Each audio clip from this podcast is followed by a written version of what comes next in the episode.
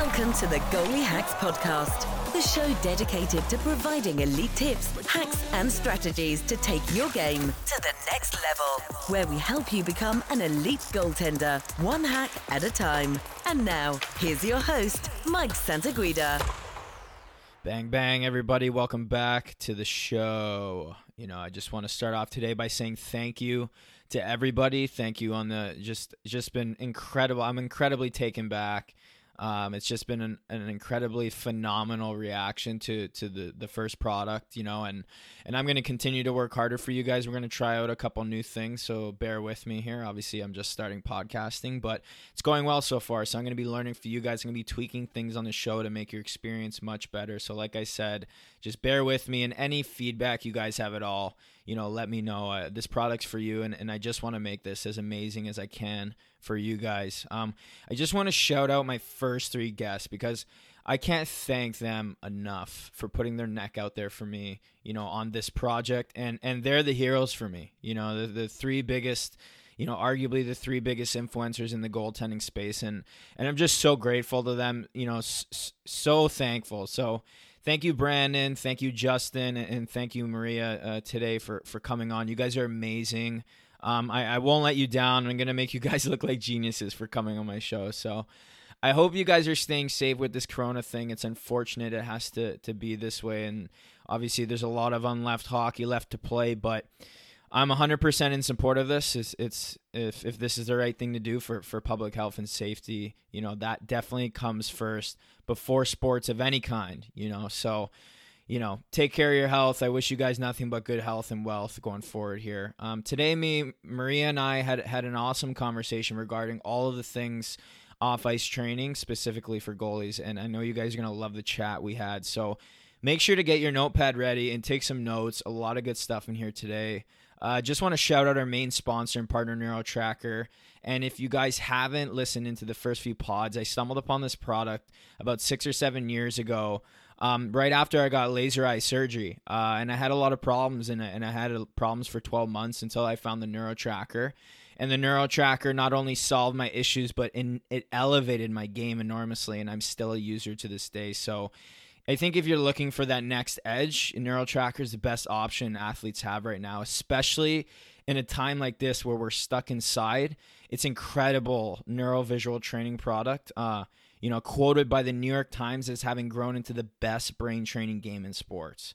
It's used by athletes in every major league sports, and it's just awesome. So, they're they are officially soft launching their new NeuroTracker X product and it's next level. So, if you're a coach or goalie, if you're looking to support the show and get better in these hard times, it, just hit me up in my DMs on Instagram after you listen to the show to get more information on how you can get started today. So, to kick off our sponsorship, we will be giving away two 60 day subscriptions every episode of the podcast. So make sure to listen and tune into the end of the show to get the details on how to enter into this giveaway.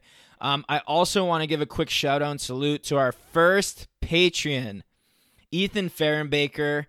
Ethan and I have been working together since I had next to no followers.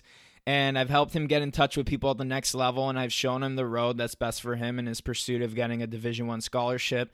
And Ethan was so happy with the results uh, he's been getting over the last several months, both on and off the ice, that he decided to become a patron. So, Ethan, I love you, brother. You made my day, man, and I appreciate you supporting my work. It means the world to me. If I've helped you in any way, uh, if you want more inside access to my personal information to work much closer with me, then head over to my Patreon page included in the show notes to support the show.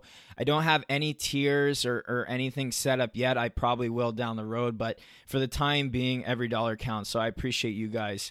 Um, everyone who supports the show and co- contributes to my Patreon will will now be shouted out on the show from now on. So I appreciate you guys. If you guys want to shout out, if you guys love what I've been doing, support my work, definitely head over to my Patreon page. Anything counts. So without further ado, let's get into this week's episode. I know you guys are going to love the chat Maria and I had today. Hello, everyone, and welcome to this week's episode of the Goalie Hacks podcast. We have another amazing guest on the show this week, giving us yet another perspective that we haven't had yet that I know you'll all enjoy. I'm honored and excited to be joined today by the queen of exercise science, Maria Mountain.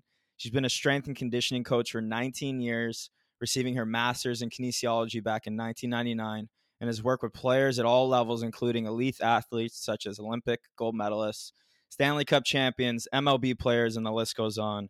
She's the founder and owner of Revolution Conditioning and Goalie Training Pro, has 20K subscribers on YouTube, over 100K video views, as well as 14,000 followers on Instagram. So if you don't know her, you must be living under a rock. But I couldn't be happier to join to be joined by her today. Maria, how you doing? Thanks for coming on the show.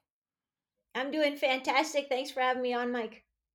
Yeah, I know it's nice to finally meet you. I've been looking forward to this episode for some time because you've actually had an enormous impact on my career over the years, being a mentor for me in the online world. Um, you know, years ago when there wasn't much information, I, I guess I initially found you uh, before I went to college back in 2014 on the InGoal Mags email list. And you always had a featured segment in the bottom of the issue, and you actually really helped me understand and grow in the areas of exercise science, you know, relating to goaltending away from the ice that have catapulted my career, honestly. So I can't thank you enough for, for what you've done for, for me from the bottom of my heart. It's my it's my pleasure that uh, you know that that's just the nicest compliment I can get because that's exactly what I want to do is is help any goalie at any level anywhere in the world you know take that next step to it to playing to their full potential. Mm-hmm. Well, I just want to say I love the work you're doing. You know, congrats on all the success you know you and your players have experienced. It's certainly well deserved, but let's not waste any more time because I have a lot of questions for you today. Uh, I think everybody's going to enjoy. So let's jump right in. Why don't you just start off by telling my audience who you are, what's your background, and you know some of the important work you've been doing over the years, and sort of where you are now with your life and business.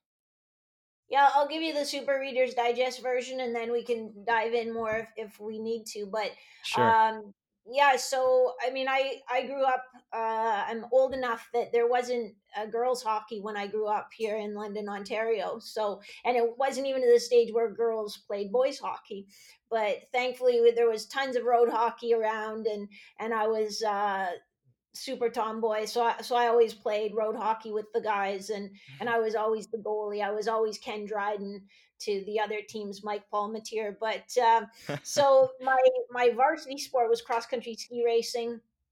And that's what I competed in through uh, high school, university, um, and then I uh, did an undergrad degree in uh, what they called uh, phys ed back in the day. Now it's kinesiology, and uh, worked as a kinesiologist when I a, a, personal trainer and then a kinesiologist when I finished that degree, and then decided to go back and do a master's of science degree in kinesiology to just really I was motivated to find out more about how the body worked. There were so many unanswered questions. Um, and after that, I worked at the Fowler Kennedy Sport Medicine Clinic. I was an exercise specialist in the physical therapy department. So that's really where my training approach evolved and, and because we couldn't train the big muscles when we were rehabbing a, an athlete from injury or surgery. We had to tr- start with the small muscles and making sure the muscles the right muscles were working in the right sequence. And what we found was those athletes would go back to their sport you know as quickly as they can. We worked with all the varsity athletes at the university and they would come back and say i actually felt better after this injury than I did before and I performed better. Mm. And so it was funny because the clinic actually had to start what they like was like a physical therapy membership because some of the athletes like they didn't want to be discharged from physio because they wanted to keep coming in and and sort of training together so uh, from there i started my own business as a strength and conditioning coach I, I was a strength coach for the men's and women's hockey basketball volleyball track teams at western uh, and uh, then eventually I started Revolution Sport Conditioning, um, where I worked with a variety of athletes. I actually just sold that in the fall. Um, and nice. so that I could focus on goalietrainingpro.com, which I started uh, probably about oh, probably like 14 years ago or so as hockeytrainingpro.com. And then maybe eight years ago or so, I decided, now I, I really just want to talk. I just want to talk to the goalies. so, so uh, that, that's really, this is uh, going to be my life's work from here on out. Right on. So I'm just curious because obviously you've worked with a, like a ton of different um, types of athletes uh, and you've been involved in the field for quite some time. It, why exactly did you sort of want to specialize and take the reins in the in the goaltending world? Was it just because you played when you were younger, or that you actually you feel like you have a more of a connection to to sort of the people in this realm?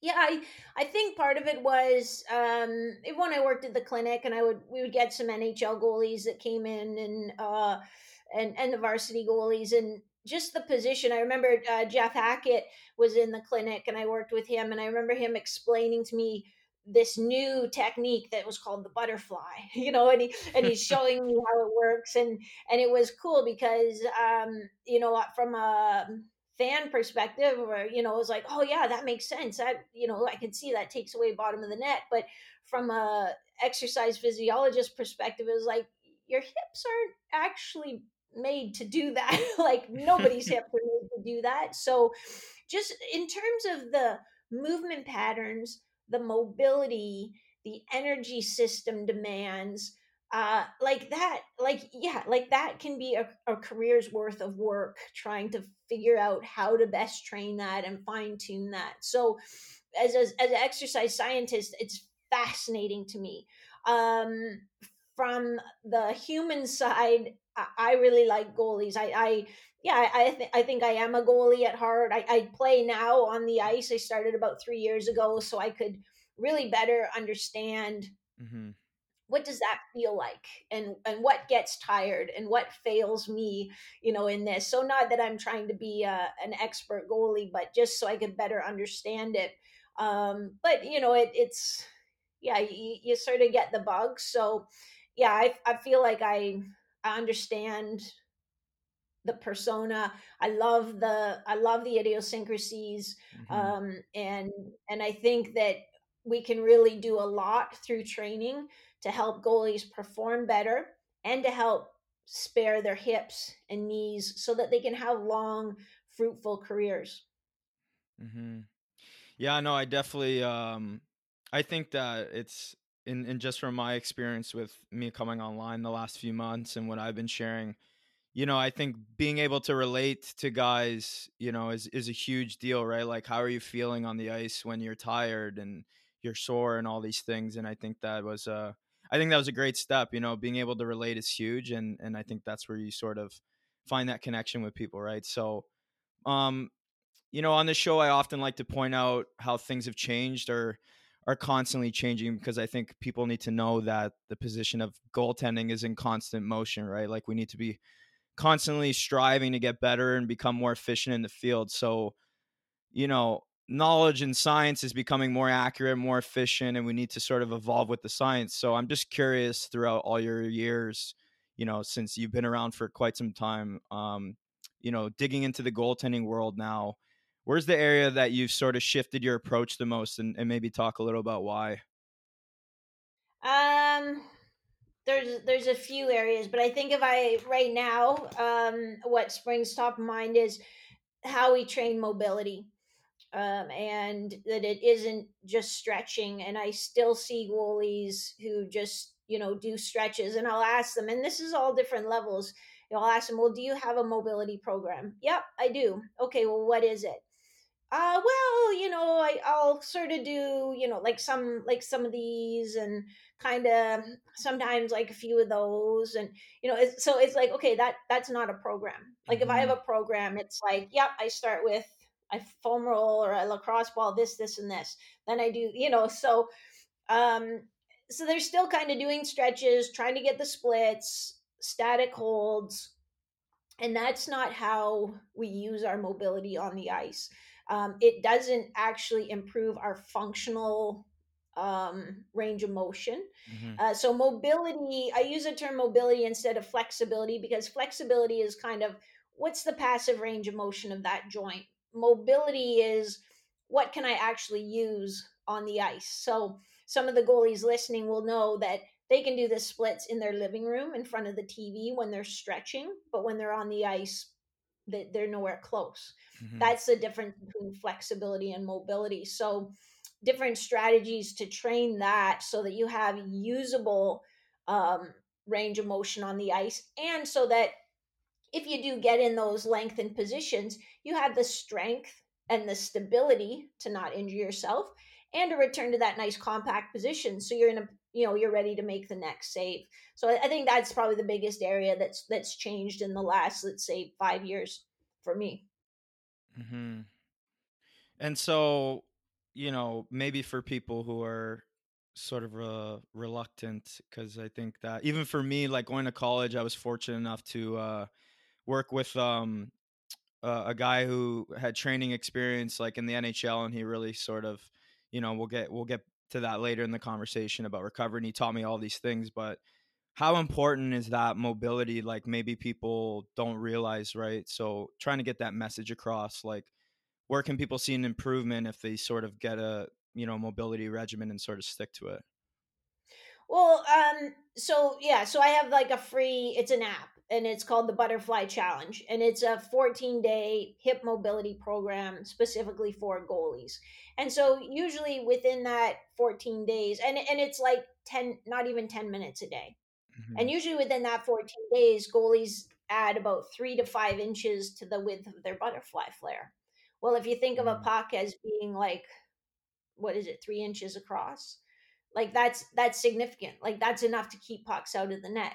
Um, and plus, you know, goalie, goalies will email me and say, oh, like, even just after the fourth day, like my hips felt looser. And it sounds kind of funny, um, you know, because like, oh yeah, after four days, but but it's actually true. Just doing the right things in the right order can make that big of a difference and really kind of unlock um mobilities um you know and other other guys just think well i just thought i had really stiff hips i just thought that's the way i was born but you know when they work on the right things they find that they they can move much better and you know people say well my hips just feel freer you know out on the ice mm-hmm. it's um, you know and actually on the corollary of that the other flip side uh, an nhl goalie that i trained he he retired um, and he had great hip internal rotation which is what you need for a wide butterfly like really remarkable and he was a pretty big guy so it was like wow this guy's so flexible considering that he's a big guy well, then he retired, and maybe you know within a year after him retiring, he was like, um, you know, oh hey, let's let's just work out, you know. So we went and did a workout together, and and we did some flexibility at the end, and and like that range of motion was gone. Mm. So it's not that he had that, you know, that was that was trained into him. Mm-hmm. So I guess digging a little deeper in, into some of the common unknowns you know, right now as we speak, where do you sort of see the biggest inefficiency then when it comes to goaltending, I guess, from a, an exercise science perspective? Do you mean inefficiency in like what people are trying to do for training or what? Yeah, anything, anything like maybe what we're doing with um, our save selection, you know, uh, anything, training, inefficiency in our in our uh, recovery, you know, anything that sort of has to do with maybe what what we think we know that is sort of a misconception, right? Yeah, yeah. Um, I, I'll, I'll sort of skim over like maybe two or three. Yeah. One is is in the gym, just just thinking you need to be strong, you know. So like lots of back squats, leg press, um, you know. And and I'm not saying that you can't squat. Uh, I am kind of saying you shouldn't leg press. yeah. Um, but there there are better ways that we can train you, and and in no way am I suggesting you don't need to be strong.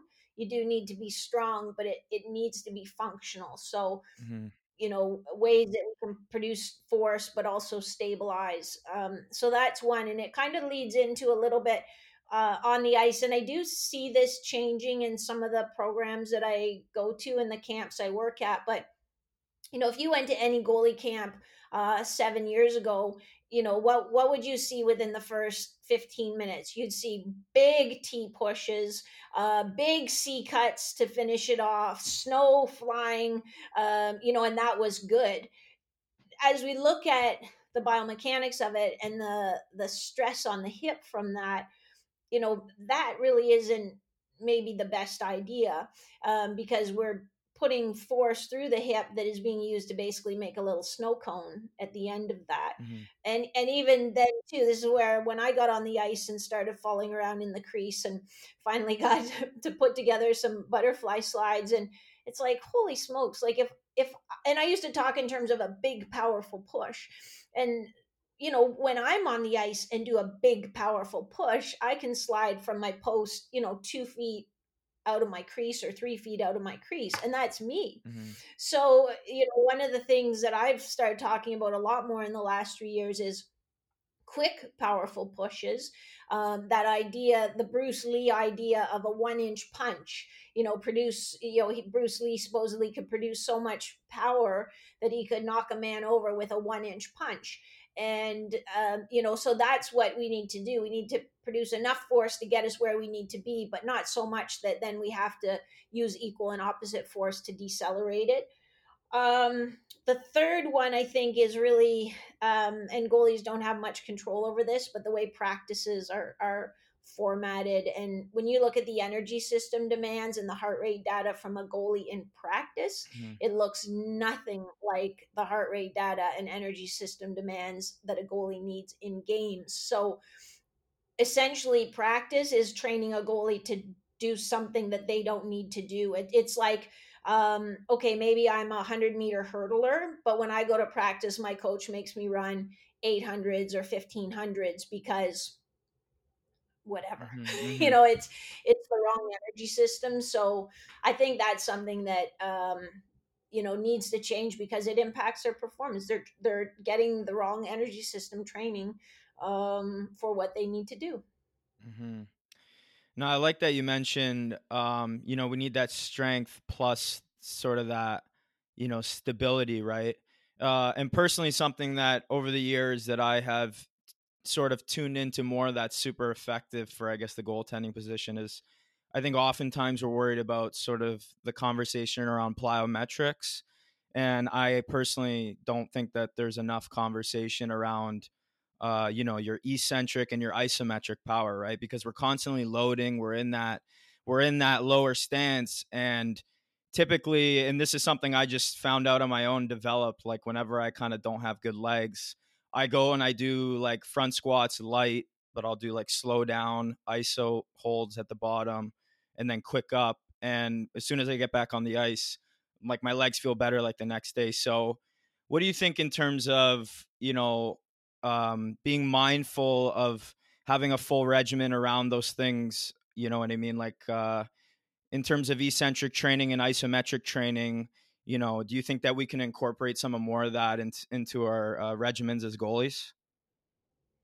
Oh yeah, absolutely. Um, you know, like I'm always amazed when I see a program from, you know, a, a, a team that says, "Oh, we've got a trainer, we've got a strength coach," and I see the program and there's no tempo on it whatsoever. Mm-hmm. Uh, you know that like that to me is crazy.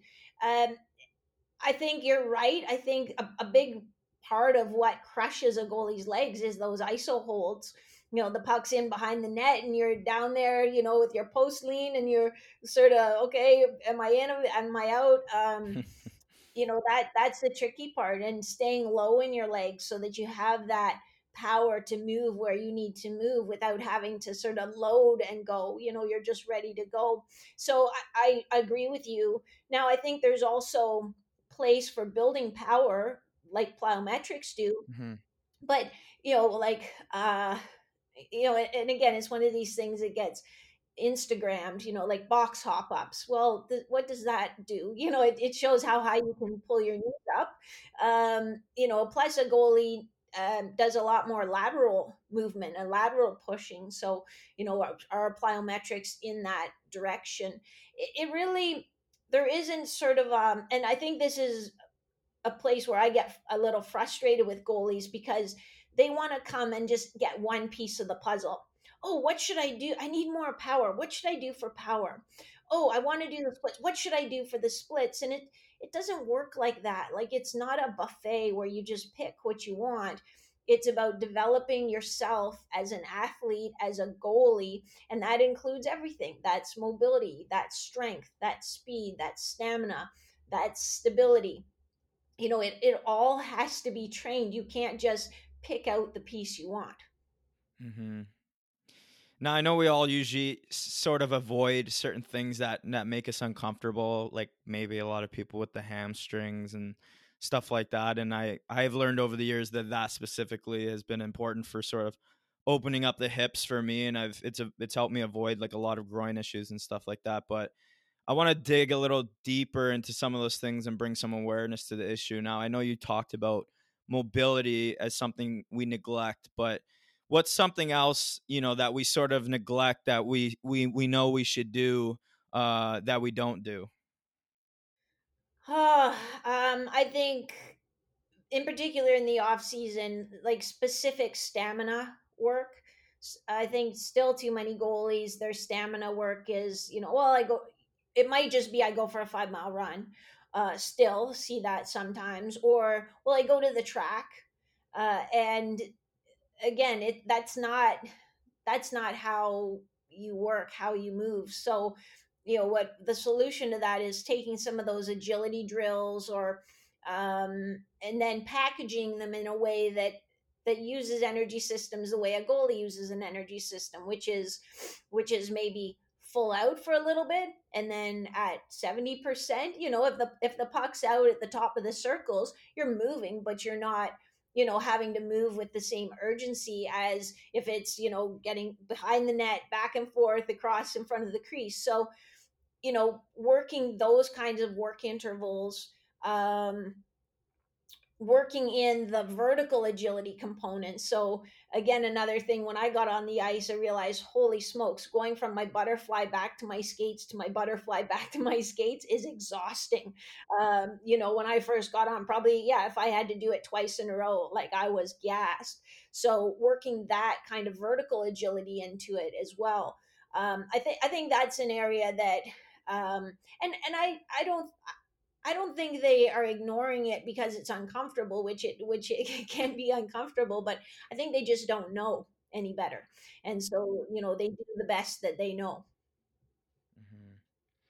So I guess you know, you in other words, we need to be more specific when we train. You know, I, I, I know this from experience over the years, like going to gyms growing up, and it's sort of changed a little bit now. But for for people that don't have a pretty good idea about like how to train themselves they should be getting more specific you should be creating you know something that sort of mimics that time under tension and that same conditioning stuff off the ice or sorry excuse me on the ice is off the ice correct? Eh, yeah and, and again like to an extent because then what you see is goalies trying to do goalie movements off the ice and calling that their you know goalie specific training and uh, you know smashing into the butterfly and and doing all these things. Even you see some people do like where i'm, I'm gonna wear my goalie pads and and that isn't it either. You know it it's it's sort of finding that that um happy medium where we're not adding so much wear and tear because you know going into the butterfly and RVH those things add wear and tear to the hips but where we're still getting the energy system benefits out of it. It's you know it, it's funny because yeah, like training it seems easy. Oh, okay, well uh, let me just think of what makes sense. A lot of times, what makes sense, eh, like common sense, isn't what makes science sense. So, um, you know, I try to present it in a pretty simple way, but it, that's it's like the the tip of the iceberg. You know, there's so much uh, science that goes into it. Mm-hmm. Now, you know, sort of leading off the last question a bit, and we've gone over mobility and and some of these other things, but something that I has been an, has made an enormous difference for me, and I actually um, just posted a video, and it's something that you had actually led me on to like seven years ago. Um, is is actually eye warm ups and, and eye training and stuff like that, and as soon as I went down that rabbit hole, like everything sort of changed for me in terms of my my ability to be ready with tracking and stuff like that. So, um, you know, maybe touch on a bit about how important you know warming up the eyes are and stuff like that because I feel like that is so undervalued and it's such an unknown right now and it can make such an enormous difference. So, you know, maybe touch on a bit on the importance and and what some people should be doing and um, you know why it's effective and stuff like that.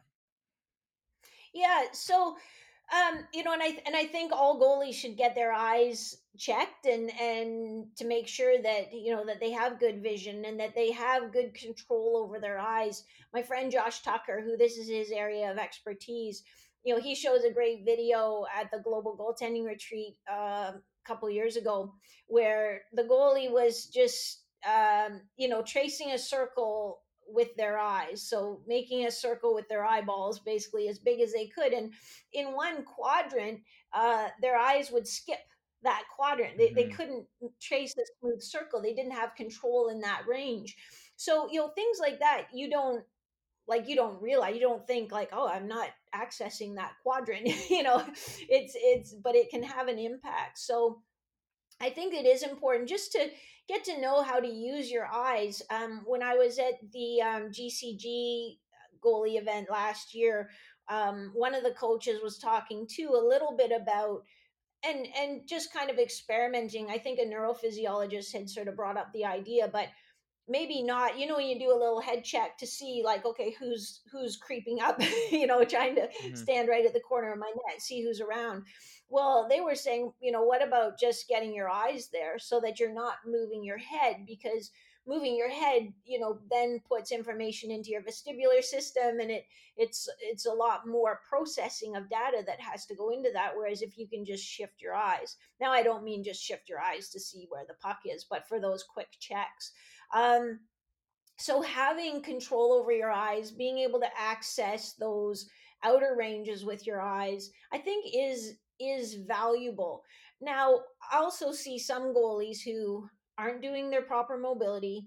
They're not consistently working on their off ice training. They're maybe not spending time with a goalie coach, improving their positioning on the ice, but they're, you know, oh, like, and I have a, you know, a light up board and I do this and that. And, and it's sort of like, okay, well, let's, let's move the big rocks first and then, mm-hmm.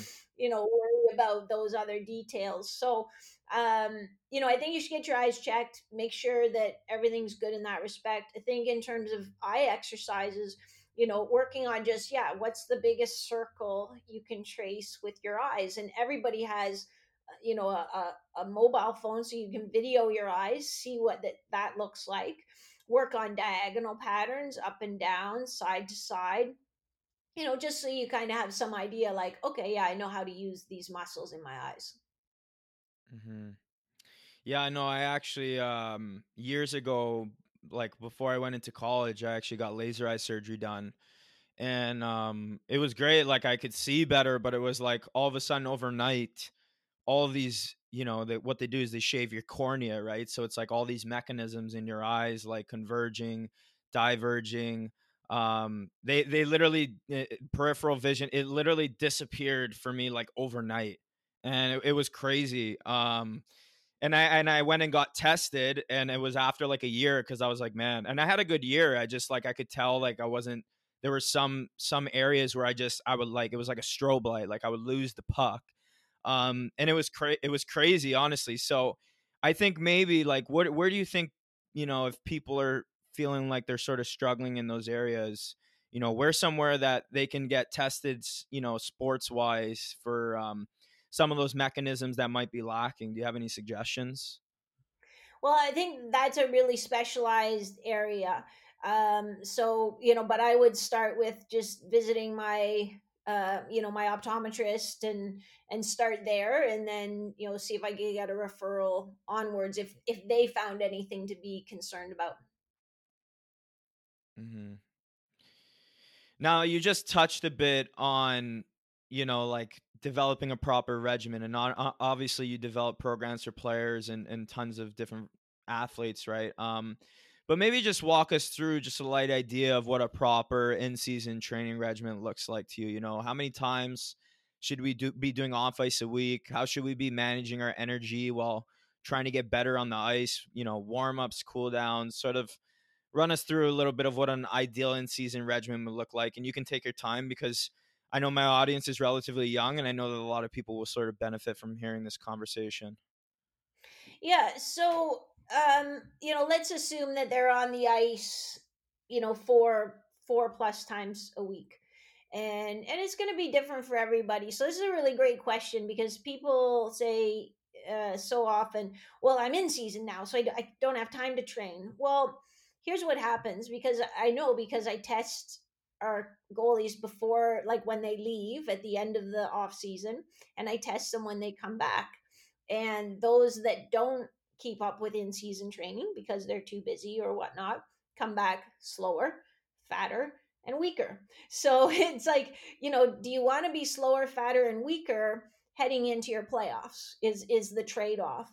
So what we do for in-season training, and I know that I know that you're on the ice and you're tired and there's a lot going on. So what we look at is typically two lifts a week. And they'll be full body lifts, but it will be maybe two sets of five or six exercises. And what we really want to keep and really want to try to tap into is that peak force production uh, and the power because that's an element that that we lose because we don't get to overload it when we're on the ice. The stamina we keep pretty well on the ice so as long as you're playing and your practices are give you a good chance to get stamina training we don't typically do any during the week.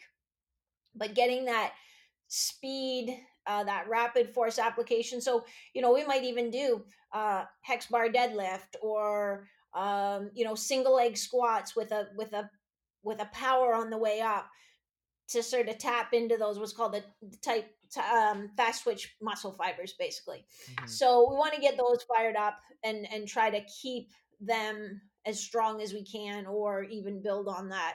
And then we want to get in the stuff that's going to help keep us healthy the, the stability work the, the supplemental work that goes with that then a little bit of speed and agility sometimes i'll work that right into the full body workout so that there is some acceleration deceleration deceleration with stabilization change of direction vertical agility but again not so much that it makes makes the goalie tired. So that whole workout might take 30 minutes. Mm-hmm.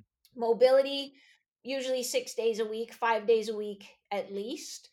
Um, and then for the warm up, yeah, there's there should be a pre skate warm up uh, that is used every time you go on the ice, not just oh I've got a really big game today, I'm going to do it. So that would be some kind of self myofascial release. I'm a big fan of just using the lacrosse ball. It's easy to throw in your bag um, to get you know your hip flexors, your glutes, your your glutes origin, um, you know the the outside of your hip, uh, calves, your feet, your lats. Get that quick roll.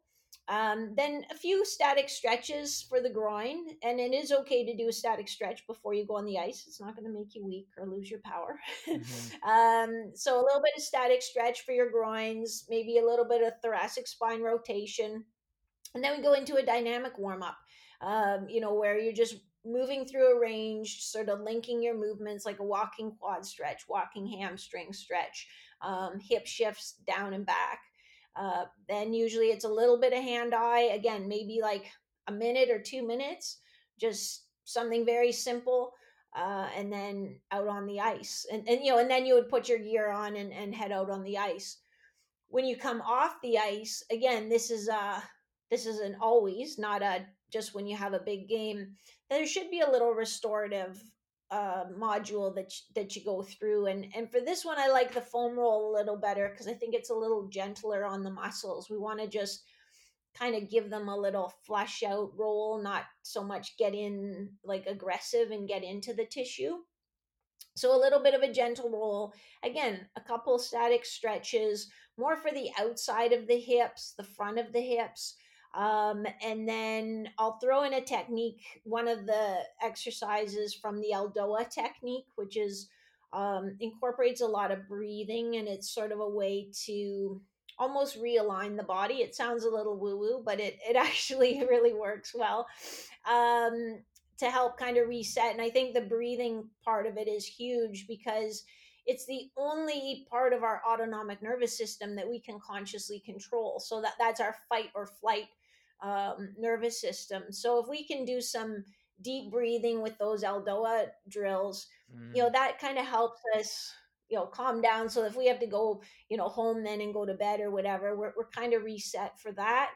And then I'll usually finish with just um, I just call it a V with your feet on the wall. So, you know, bring your bum right to the wall, your legs go straight up the wall, you're lying down on the floor, and then just let your legs go into a wide V like a groin stretch, but just let gravity, you know, let gravity take them. You're not trying to force it at all. You're just kind of trying to get them to relax and let go. Mm-hmm. I like how you touched on breathing there because I personally, um, when I sort of found out how to utilize my breathing with my stretching, that's when I was really sort of able to push the limits a bit and, and open up. Um, maybe touch a little bit on just like just that idea of breathing, how to do it, you know, um, stuff like that. Because I, I know from from a lot of questions that I've gotten over the last few months, people are just been asking me about stretching, and that's sort of an area where I kind of tap into is like, yeah, if you want to sort of be able to go a little bit further while being safe with it, you know, uh, you really got to you really got to worry about that breathing. You really got to focus on that breathing. So maybe you could just touch on that a little bit, what people should be looking for and kind of aiming for. Yeah. So what I usually do is um, like a four second inhale and a six second exhale.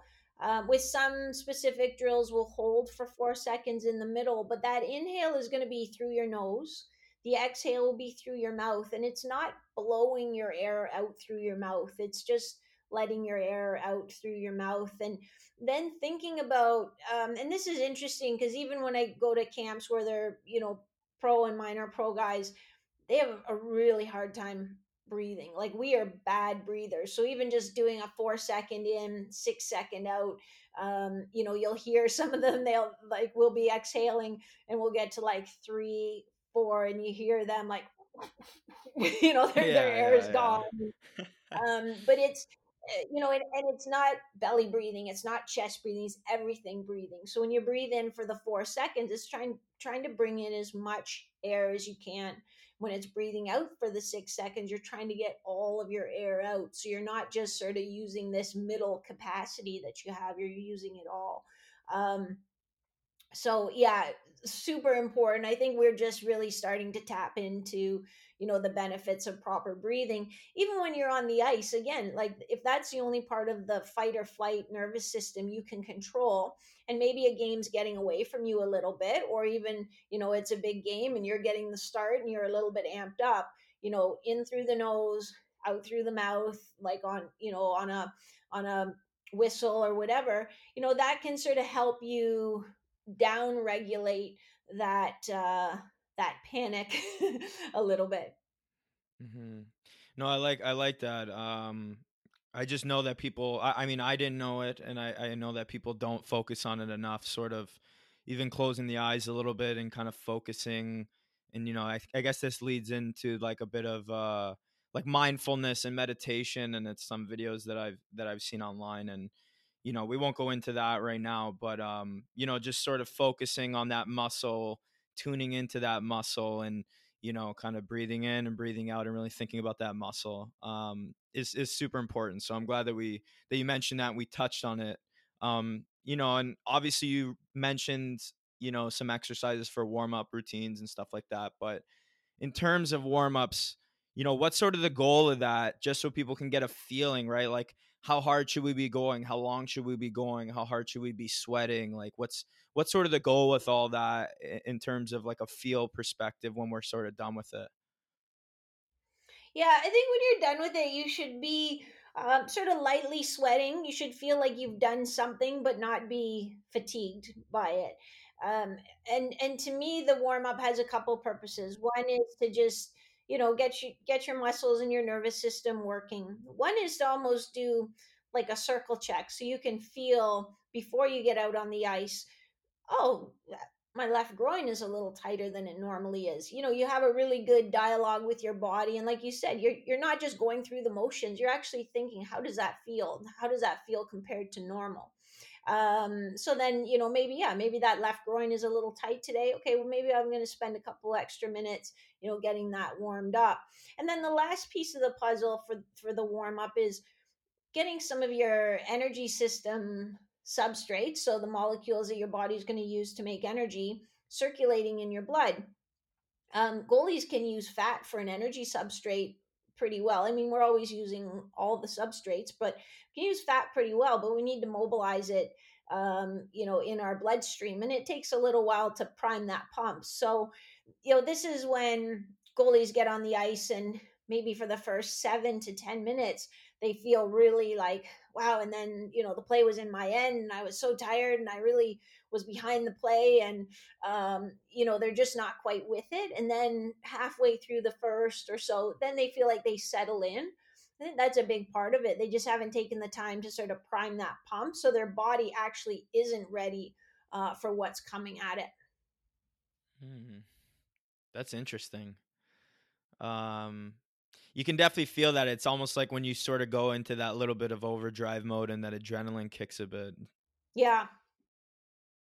Um now switching over to recovery just cuz I think you know, I, I didn't realize how important it was, you know, until I got to college. I think one until I started getting a little bit older, my youth started to sort of wear off as I got closer to 25, but um you know, I met my trainer there, and, and he was like I mentioned earlier. Uh, he, he was a head trainer for the New York Islanders for a couple years in the NHL, and and he really made me see the power of proper recovery and how effective it can be.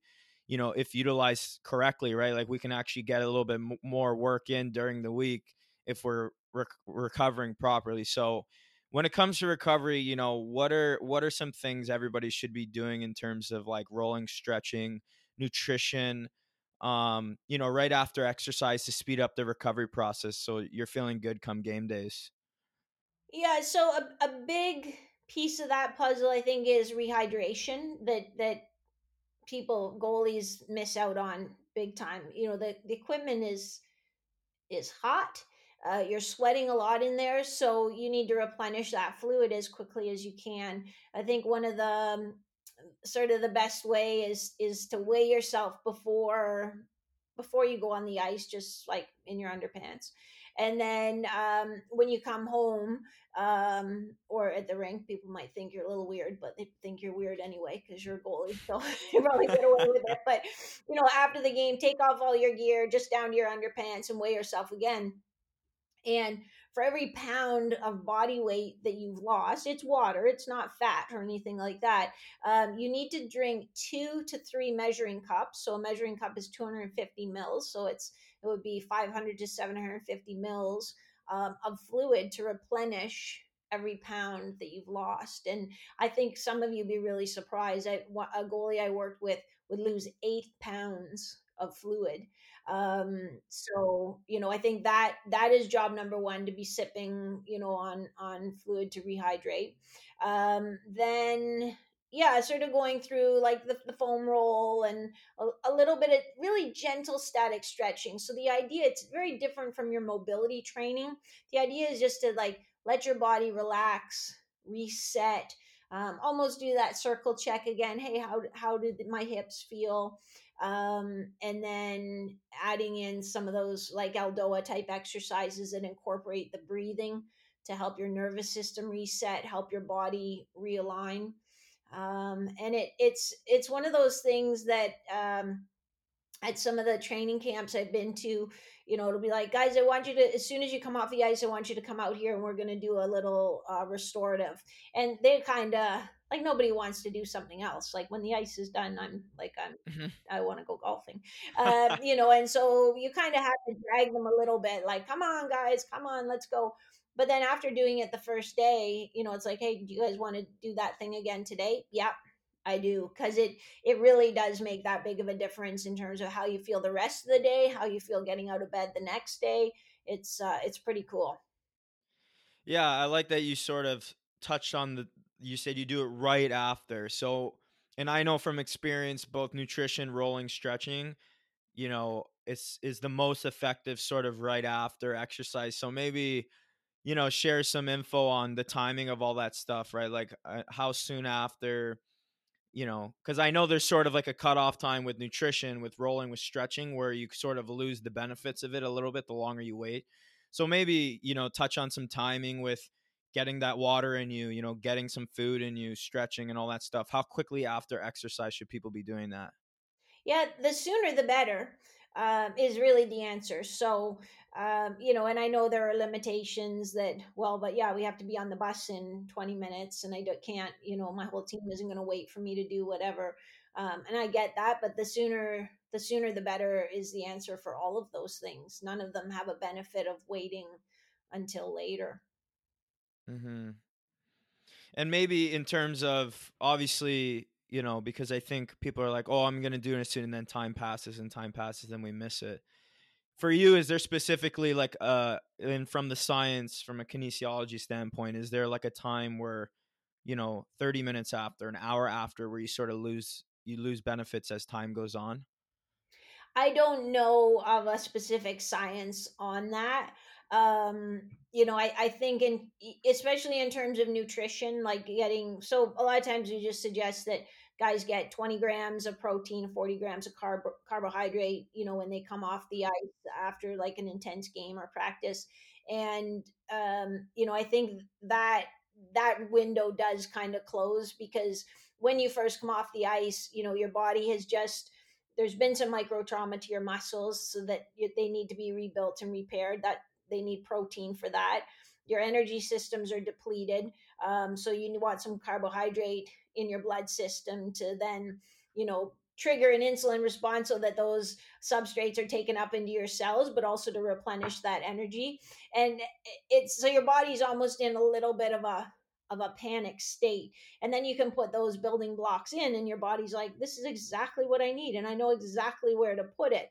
Well, your body isn't going to stay in that panic state. You know, we, we strive for homeostasis, and our body's pretty good at, at getting there. So, you know, if an hour passes or hour and a half passes, we can still eat a meal and we should still replenish, but it's it's not, you know, it's going to go circulate in your blood. It you know your body might be like well we don't need this anymore like we can just store this you know as fat or whatever so i think that that is a window that i kind of am familiar with um there's a great exercise nutrition guy at western that um his name is Dr. Lemon, and he he was just a, such a fantastic resource. So that's one I feel confident in, but the other ones I don't know of sort of a cutoff. Mm-hmm, mm-hmm. Now, shifting a bit to some prevent- preventative work, and obviously we touched on mobi- mobility, but you know, I know goaltending is just incredibly hard on the body. But what are some common injuries you see, and you know, what are some of the the big reasons why they happen? Well, you know, groins are the are a big one, and I think a couple of reasons. One is that people stretch and they don't work on mobility; they don't build strength at length they don't have control so you know they're they're making it maybe so that their muscle can get that long but they have no control which is a big problem um, i think another problem is goalies want to do the splits one of the most common questions i get how, how do I do the splits? And you know, you know, as a goalie, like you shouldn't be making a split save. Like if you're making a split no. save, something you've done something wrong and your goalie coach doesn't want you doing a split save plus not everybody's hips can do the splits. Most of us we don't have the hip structure to do the splits. So um you know but they they do like long hold static stretching to try to get the splits. So you know i think that that is a is a contributing factor. I think there are lots of and and part of it too is this idea that it's a buffet that well i'm just going to do stretches because i need to be more mobile or i'm, I'm just going to work on my core or you know it's like your body doesn't work one muscle at a time. Your body works in chains of muscles and so you need to be training those chains of muscles um you know in a in a holistic way the other one uh, that I think is is a real concern for me is and for goalies it should be is the whole FAI, so hip impingement, because what I'll hear is, oh, I I do this and my hips don't hurt at all. Well, no, your hips don't hurt until they hurt, and then when they are hurting, there's a problem that is a bony issue that isn't going to go away uh, by stretching or you know whatever else it is. So I think really taking that long view um, in in that you know our hips have so many butterflies in them, and how are we going to use those those up? And some of us have more, and some of us have less, and we we don't really know which is which, but you know what's a sort of a prudent way we can go about training our craft without just adding a bunch of wear and tear. Mm-hmm.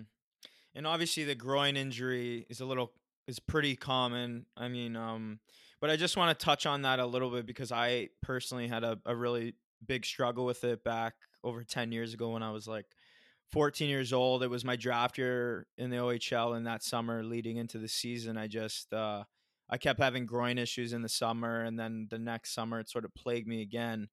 And when I sort of turned that corner, and I haven't had groin issues since, was when I really embraced um, mu- muscle activation stuff. And I think that you know it's not talked about enough, and people avoid that. So maybe you can sort of touch on that a bit how important it is to have the right muscles firing and maybe what some people can do to to avoid that the groin strain yeah and, and i think this is a good point too like thinking of your age when you were really having trouble and and it sort of coincides with when a lot of uh uh, guys are uh, growing and, and, going through a growth spurt. So that that is a time to really be aware of because our body grows from the bones and our muscles know nothing about it. So you know, we go home one summer and we come back and we're three inches taller. Well, our like our muscles now are are short and tight, um, and even our nervous system you know our nerves don't grow at the same time as our bones. So um, i've had more than a few kind of a little bit panicky emails from parents of 13 14 15 year olds who's like my my goalie was really great and now he's just like he falls down and he can't you know he just looks terrible. And it's like yeah because he's now he's you know five foot ten and his body still thinks he's five foot 7 mm-hmm. so he doesn't know where he begins and ends and he'll his body will catch up and he'll uh he'll outgrow that. So so that is another thing for that age range to really be in tune in tune with. Um in terms of activation, yeah, it's you know, and it's sort of a funny thing that sometimes I think we overthink it. Um, but yeah, sometimes we just develop these funky little compensation patterns and and I've trained some really high level athletes that uh, you know looking at hip extension our glutes are our most powerful hip extensor and, and these athletes you know some of them are track athletes and you know so we'll we'll put them in isolation where you know they should be using their glutes and it's like nope that is actually all hamstrings that you're using right there like you know and and yeah. who knows why but um but again that that is just good train like a good training program you know has specific exercises that put you in a position where yeah this is going to make your glutes turn on. So it's it's all part of the overall development. Mm-hmm. And I guess in terms of longevity, you know, like what do people need to be the most cautious about when it comes to to being a goalie? You know, where are the areas that if we don't work on, we're going to suffer the most over our careers that that might spill into our regular lives because obviously there's life after hockey and um, all my uncles are in shambles. So I think from a goaltending perspective, you know, what are some really important things to keep up with that that it doesn't ruin our lives, I guess, down the road. I, th- I think the number one thing to keep in mind is that when you're young, you can do almost anything, mm. and and and you probably will be stronger, faster. Uh, maybe not the best, but y- you know you can do almost anything, and it feels fine, and and you think so. You think it is fine, but um, you know what you need to keep in mind is is the cumulative effect of doing that on your hips on your back. Things like fai to some extent are overuse injuries. Some people really you know just anatomically that's where they're predisposed. Some people might have a relatively minor um, sort of impingement, but then they keep trying to force their joint to go in a position it won't go into. And then it just builds up more of a bony callus and makes the impingement worse and worse until finally they need surgery. Um, you know, even in practicing, like young kids doing high rep butterflies, you know, let's teach a kid to skate. Let's teach a kid to stay on his skates and move rather than just be in the butterfly all the time um, even in war, you know, in warm ups, you know this, like you'll do a hundred butterflies in a warm up, and oh, yeah. in a game you might do like 40, 30. Yeah, you know, it's it's so it's having even though it feels fine now um it's it's um I'll, this is a really short story but it it just illustrates it perfectly when uh when i was growing up my family always had an automatic transmission car and my brother bought this uh, it was a 1978 Honda Civic when I was probably 16 or 17 years old, and it was a manual transmission. So I thought, oh, this is sick. Like I'm gonna learn how to drive a stick shift now. Mm-hmm. Um, so I asked my brother uh, one day, like Pete, can, you know, can you teach me how to drive your stick shift car?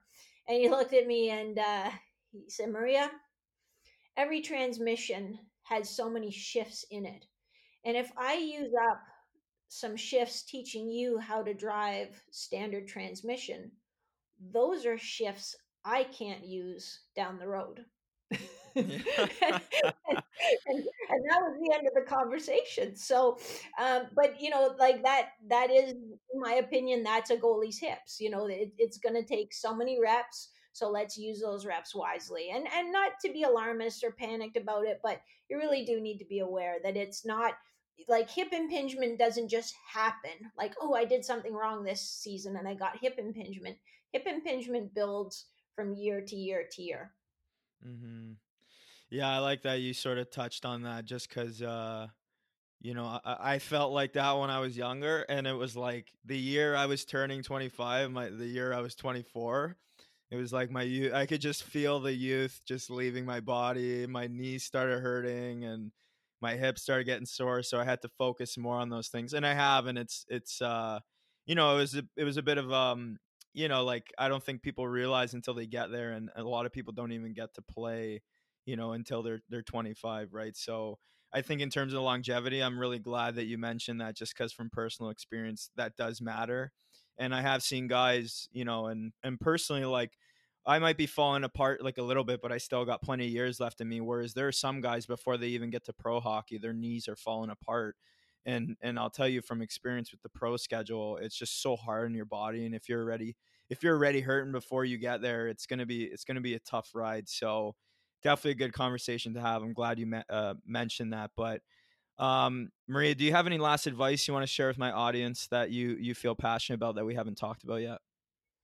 No, I, you know, I really think it's just yeah. If you're serious about kind of reaching your potential, whatever that is, that it you know it has to be a consistent strategic approach to your development it, it it's not just uh yeah pick a little bit of this and i'll do a little bit of that it's it's got to be strategic and it's got to be consistent you can't um you can't train extra hard and catch up uh you just have to start and keep going right on well Maria, thank you so much. Um, it's been an absolute pleasure to have you on the show. I know I know people will find a, a, ton of value in the conversation. You know, I love how we shed a ton of light on a lot of things that we should be doing off the ice, right? Like so much work goes into supporting your on ice play, and I don't think people understand that well enough, right? If you want to be a pro, you got to train like a pro, right? Do what the pros do, and they're all doing that. But I think today we really nailed a lot of details that that people should start to consider if they don't already. So can you just let my audience know where they can get in touch with you online uh, if they want to find you? Um, probably the easiest way is on Instagram at goalie training. Um, and I do reply to my DMs. Sometimes it takes me a bit, but I do. Um, or just goalietrainingpro.com. Right on. And go check her out on YouTube too. She's got a ton of stuff on there that, that I've watched over the years. Um, but yeah, go check out Maria Mountain if you haven't yet. She's just incredibly knowledgeable when it comes to the the exercise science, you know, behind goaltending. And I know that if she can help me and change my career, she can definitely help change yours. So I suggest everyone to everyone to really try and work on some of the things we discussed today to level your game up so you can start becoming a pro today.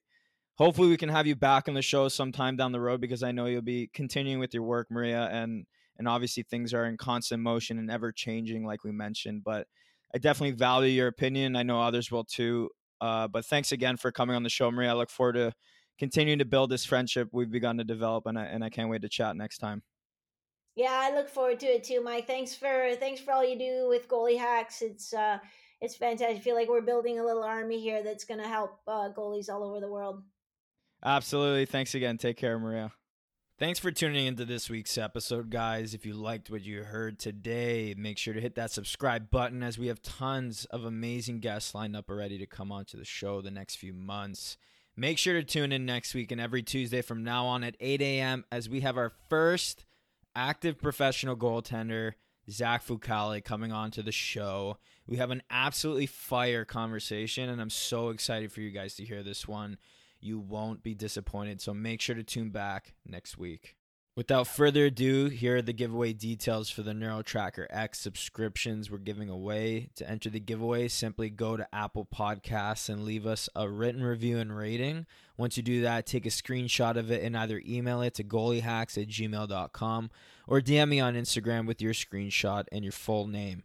If you guys are also interested in getting started with the product, the NeuroTracker X system is officially available to the general public. However, We'll be developing goalie hacks, protocols, and programs specifically for ice hockey goalies that you will only have access to if you become a part of my organization. So, we got some big things on the horizon, guys. Get excited because I know I am. Take care, guys. I'll see you soon.